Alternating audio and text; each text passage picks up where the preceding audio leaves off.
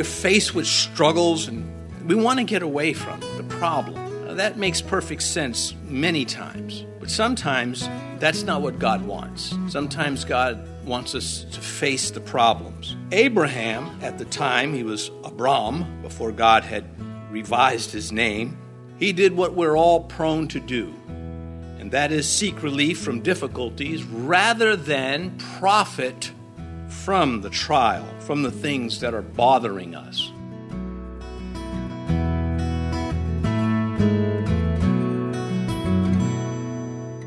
This is Cross Reference Radio with our pastor and teacher, Rick Gaston. Rick is the pastor of Calvary Chapel, Mechanicsville. Pastor Rick is currently teaching through the book of Acts. Please stay with us after today's message to hear more information about Cross Reference Radio, specifically how you can get a free copy of this teaching. But for now, let's join Pastor Rick in the book of Acts, chapter 13, as he begins his message Prophecy Has a Point. Acts chapter 13 men and brethren, sons of the family of Abraham, and those among you who fear God, to you the word of this salvation has been sent. For those who dwell in Jerusalem and their rulers, because they did not know him, nor even the voices of the prophets, which are read every Sabbath, have fulfilled them in condemning him. And though they found no cause for death in him, they asked Pilate that he should be put to death. Now, when he had fulfilled, when they had fulfilled all that was written concerning him, they took him down from the tree and laid him in a tomb. But God raised him from the dead. He was seen for many days by those who came up with him from Galilee to Jerusalem, who are his witnesses to the people, and we declare to you glad tidings, that promise which was made to the fathers. God has fulfilled this for us, their children, and that He has raised up Jesus, as it is also written in the second psalm You are my son, today I have begotten you. Prophecy has a point. First, well, at least my intended meaning, first is uh, it's not to be a hobby. I mean, it can have qualities about it that match having a hobby. You like to do it, you try to do it as often as you can, but prophecy is not meant to be a hobby. It is supposed to penetrate the life. It has a point to it, and it has, it has a point on it. It is to tell us things that God wants us to hear so that we could be more Christ like and more usable for the kingdom. And unfortunately, I think a lot of folks have turned prophecy just into that, a hobby. You can avoid a lot of conviction by just talking about what's going to happen one day and uh, sort of neglect the things that you need to hear right now. To hear the prophecies that Paul is preaching to these uh, his Jewish audience and some Gentiles also, he was saying to them, It's time to act on these prophecies. These things about the coming Messiah have been fulfilled, many of them, and you got to do something with it. It's not enough to just read the, hear the scripture read and, and go ooh and ah, and, and it doesn't get into the life. Paul said this that there were those who were always learning and never able to come to the knowledge of the truth. They had just made themselves lifetime students and not servants. Just always learning, but never getting the point. Uh, you, you cannot, or it's not advisable, to just read the Bible, study the Bible, be around sermons of the Bible, and not digest any of it. You have to digest it. You have to give it time. You have to think it through. Meditate on these things. I have um, enjoyed this about getting older in the faith, maturing in the faith. Uh, study has its time for sure. But to ponder what you've just studied, to think about it through the day, to meditate on it, a very special part of our faith. And there is a lot of fruit to be had. And so, again, prophecy has a point. And, and this is what Paul is, is doing before us with his congregation listening to him preach. He's saying, Christ has come. The prophets have spoken about this very thing. Now, what are you going to do with it? And so we look now at verse 13. Now, when Paul and his party set sail from Paphos, they came to Perga in Pamphylia, and John, departing from them, returned to Jerusalem. Well, from the island of Cyprus, uh, a 170 mile trip with ship and on foot, rough traveling. In fact, by the time Paul gets to the region of Galatia, he's likely very sick physically. And we're not, we're not told that he mentioned, uh, ministered in Perga. He does on the way back. We get that in Acts chapter 14. And, and because he was sick, that might have been part of it. Mark, who it is said here in verse 13 departed from them, well, he's 430 miles from home. He's a young man, uh, likely in his uh, latter 20s, early 30s. Luke is careful to protect Mark in that he omits the reasons why Mark left.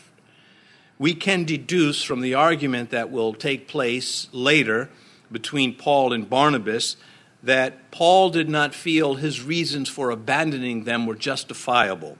Was it the food? It would have been for me. I was like, I can't eat this stuff. I'm going home.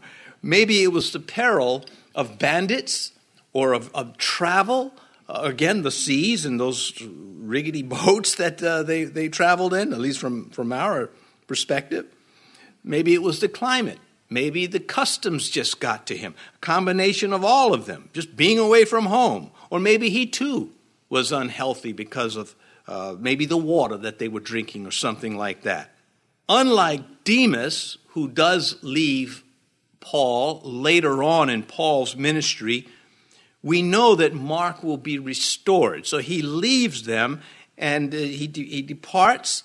Ministry is too hard for him at this point, and he heads home. But Demas, he leaves, and we never hear of him again. And this John Mark, he had three dynamos in his life, three men that invested in him Barnabas, Paul, and Peter. Imagine having that a part of your faith. Uh, in the early years of my ministry, I spent a lot of time ministering to some men, and it just, you know, wasn't rewarding. It was at the time, but then how things turned out, it was disappointing. And you, you can't let that uh, get to you. Here, Mark, uh, he made the most out of it. And as I think about, you know, when we're faced with struggles and we want to get away from the problem, uh, that makes perfect sense many times. But sometimes that's not what God wants. Sometimes God wants us to face the problems. Abraham, at the time, he was Abram, before God had revised his name, he did what we're all prone to do, and that is seek relief from difficulties rather than profit from the trial, from the things that are bothering us. Genesis chapter 12. Now there was a famine in the land, and Abram went down to Egypt to dwell there for the famine was severe in the land.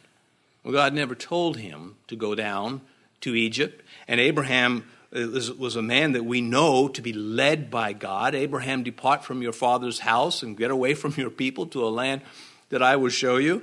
And he, he went out going, he knew not where, because he's being led by the Spirit. But in this case, to get away from the famine, he decides to go to Egypt. He went to Egypt in his own strength and accomplished nothing. In fact, he picked up some baggage that he would have been better off without in the way of Hagar and other difficulties. It was not a good trip. And so, yeah, he wanted to get away from the troubles, but he had no leading to do this, and he should have remained where he were. And these lessons exist for our edification. Here, Paul, he is uh, being led by the Spirit, facing difficulties, and Mark, uh, he says, I'm out of this. Verse 14. But when they departed from Perga, they came to Antioch in Pisidia and went into the synagogue on the Sabbath day and sat down. Well, this is not the Antioch in Syria. This is one that is further inland in Turkey.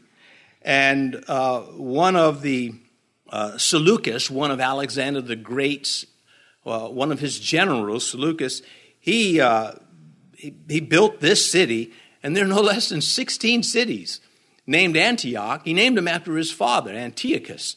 And so you may come across that quite a bit uh, in history uh, if you look at the things that were taking place in those days. But for us, Galatians chapter 1, to the churches in Galatia, because this is now the region of Galatia. Galatia was a territory, uh, not a single church.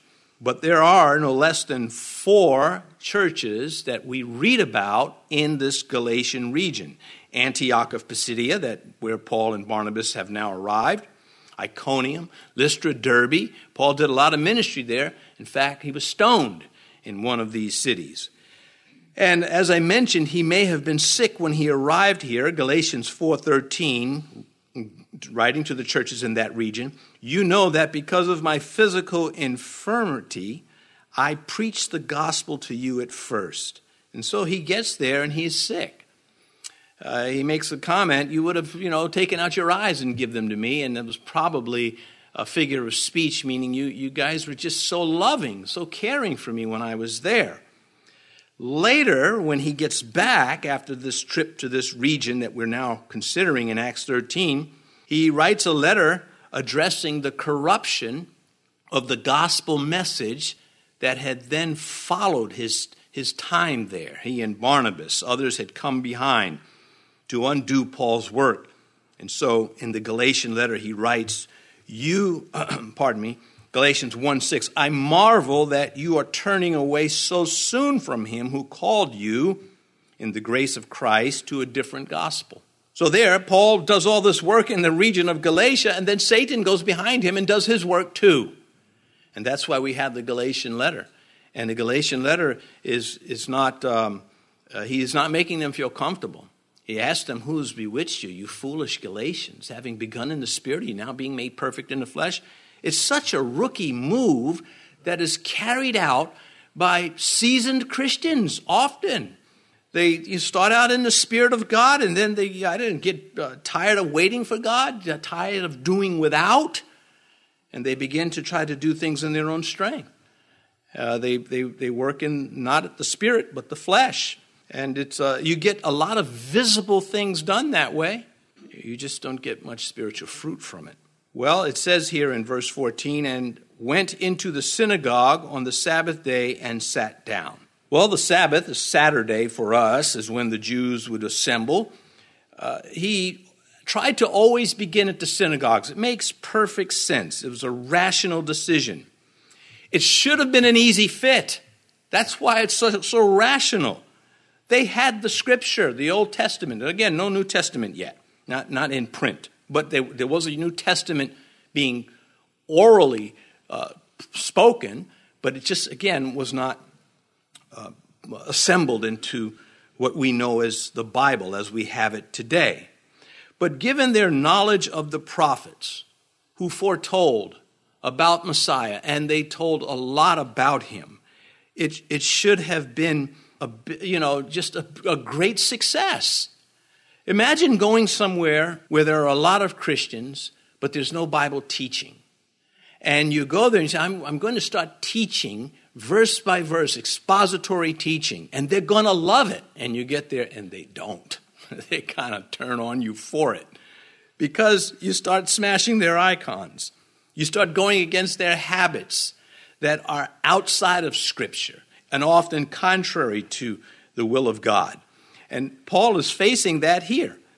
In Romans chapter 1, he wrote to that church years later I am not ashamed of the gospel of Christ, for it is the power of God to salvation for everyone who believes, for the Jew first, and also the Greek.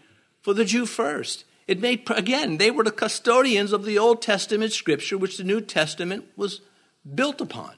Eh, you know, we talk about an imperf- imperfect translations, all of them are. Christ used an imperfect translation of the Old Testament. I mean, largely it was the Septuagint, which was the Greek translation from the Hebrew.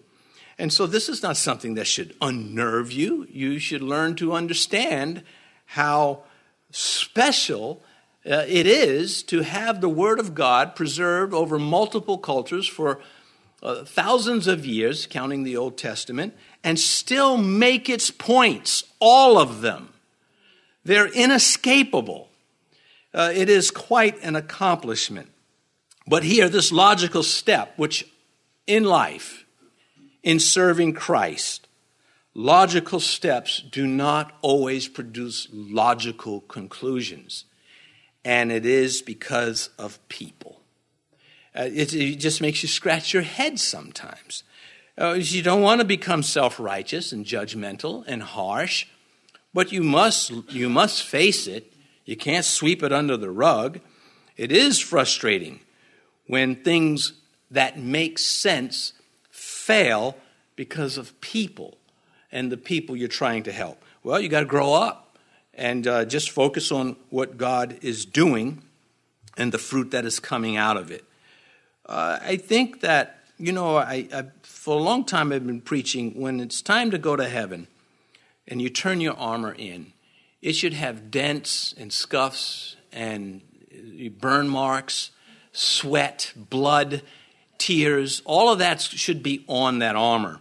Uh, it is uh, certainly that kind of a, a life, a situation where we have the good news in the midst of a cursed world. But I, I never thought ministry would beat you up so much. And, and yet, and yet the joy of, ha ha, I'm still standing, punk. I mean, so, you know, you got to balance these things. And it's, it's okay. It's okay to tell God, I'm sick and tired of some of this stuff. And God will say, yeah, and what? because he's not, hey, look, I don't know. He, he's always encouraged me, but I don't remember him ever babying me. I don't remember God once, now, now, it'll be okay. it's, it's like, well, you know, I never promised you a rose garden. Uh, so, anyway, back to, eh, oh, I'm sorry. Does anybody here think that ministry should be nothing but fun? You who work in the children's ministry and you got that one little kid. or, or maybe just, you know, somewhere else you serve in the church and it's just something that, you know, oh man, I don't want to do this. Well, that is ministry. That's what it looks like. Rejoice in that. Now, here's how I rejoice when, when I'm faced with things I don't like. Thank you, Lord. Thank you. I'm not going to lie to him. I love this stuff. I love it. There are certain things I love about ministry, and there are certain other things that I wish I didn't have to do. But that's okay. I know who I work for, and I know he's always going to be with me because he always has been with me. And uh, you, you and I are both encouraged. Anyway, back to verse 15. And after the reading of the law and the prophets, the rulers of the synagogue sent to them, saying, Men and brethren, if you have any word of exhortation for the people, say on. I like how that's phrased. Well, the Jews had a schedule of reading in the synagogues, and still do many of them, where they try to read through the Torah, the first five books of the law, uh, every year. And at the end of the year, they, they, it repeats itself. And uh, the rulers of the synagogue were to keep this on, on course and maintain order.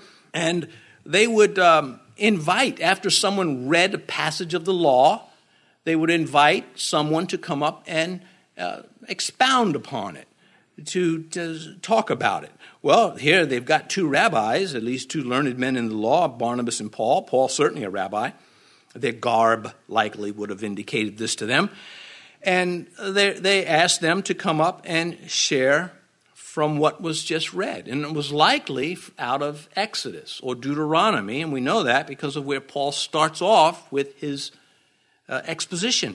So now, verse 16 Then Paul stood up and motioning with his hand said, Men of Israel, and you who fear God, listen well. I really like this. I'll start from the bottom of the verse first. You who fear God, those were the Gentiles who feared God, but did not go so far, feared the God of the Jews, Yahweh, but did not go as far as becoming circumcised. They were receptive to the truths that this was the Creator. They were sick of the idolatry and all of its junk, and so they were looking for truth. And these are the ones that are actually going to, to get the point of the prophecies that Paul is going to uh, bring up in his sermon.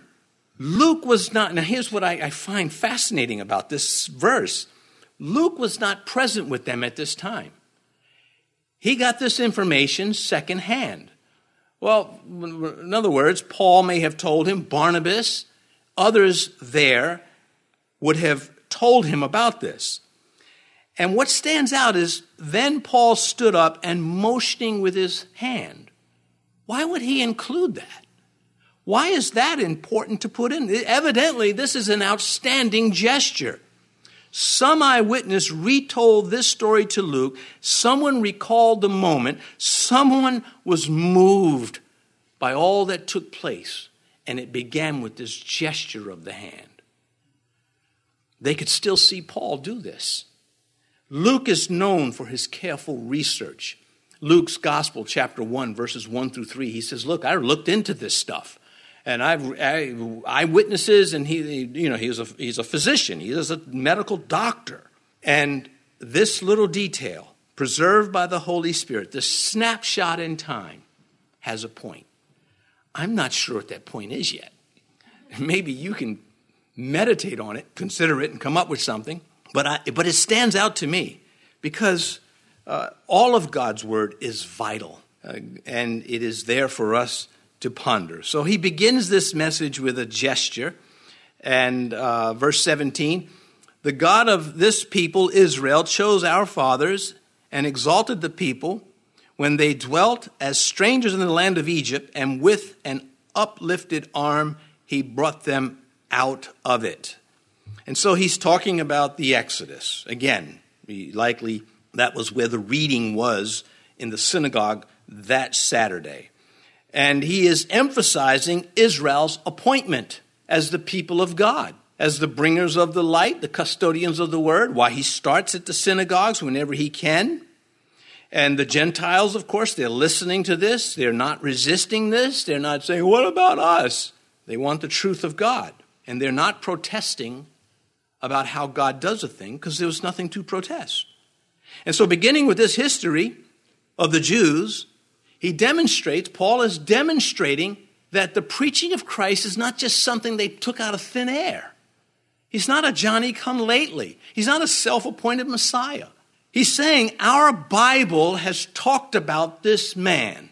He's going to lay it out more so that they understand why he is making this connection. He is going on to say that this man, Jesus Christ of Nazareth, is the Messiah, and he has fulfilled the things, many of the things that the prophets have said. Well, Jesus himself said, Do not think that I came to destroy the law or the prophets, but to fulfill them. And that he did, and that he is still doing. so, ensuring that they understood that he is introducing a individual that is qualified to follow, unlike anybody else. Again, their Messiah, whom their forefathers and the prophets spoke about, wrote about, preached about, and they knew those scriptures. They knew those scriptures by heart. They were a part of their entire lives from the time they were very small even to their uh, till, till they left this life. They knew these things. And so he's going to spell it out for them. Jesus is the Christ that our scriptures prophesied about, verse 18. Now, for a time, about 40 years, he put up with their ways in the wilderness. I, I like how that's phrased too. He put up with them. Because God puts up with us, because he's merciful, not because we're so special.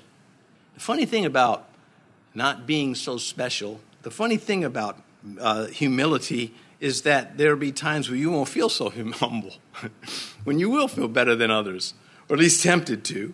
And uh, it's an ongoing work. God's tolerance is God's grace in action.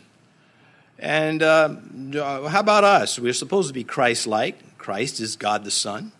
How tolerant are we with others who need grace? Proverbs 19 The discretion of a man makes him slow to anger and his glory is to overlook a transgression. Yeah, there's just things that just, you know, just leave it alone. Just take the hit. It's okay. And learn how to do that the right way. I mean, there are some transgressions you cannot overlook, they have to be dealt with. But then there are lesser ones, uh, and, and they're best oftentimes just dismissed. The Jews they boasted about their rich spiritual spiritual heritage. Abraham, Isaac, and Jacob and the prophets. They boasted about these things. You've been listening to Cross Reference Radio, the daily radio ministry of Pastor Rick Gaston of Calvary Chapel in Mechanicsville, Virginia. As we mentioned at the beginning of today's broadcast, today's teaching is available free of charge at our website. Simply visit crossreferenceradio.com. That's crossreferenceradio.com.